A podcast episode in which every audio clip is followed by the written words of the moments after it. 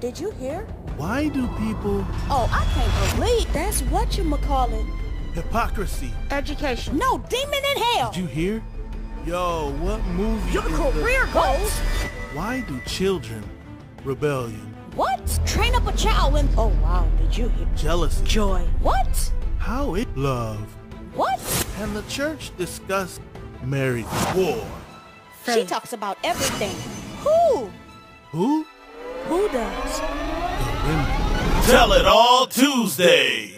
Hey, this is your girl, The Remnant, coming to let you know that it is imperative that you take time out for yourself, especially during these challenging times that we've had lately.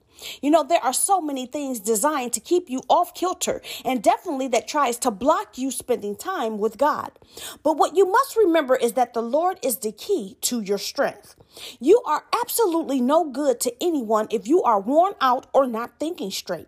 And contrary to what other people may believe, you are not exempt from this.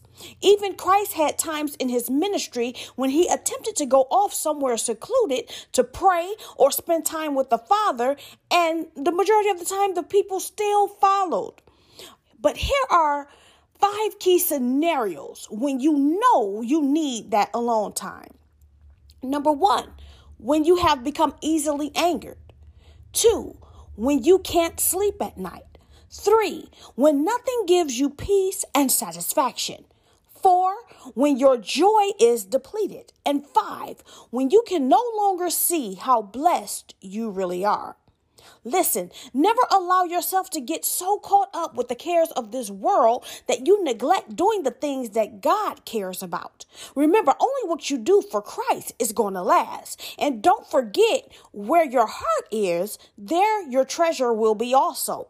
So now what I propose is that you escape. Not that far and not too long, but if only for an hour or so, just escape.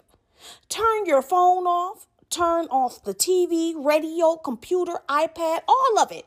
Shut it down and take time to speak with God or just sit in his presence. Trust me, either either or, either one you want to do, everyone who have been pulling on you, they will still be there when you return or better yet, they would have worked out their issues by then but you will be refreshed and back to your normal self. Trust me, the last thing we need is more angry people running around this world right now.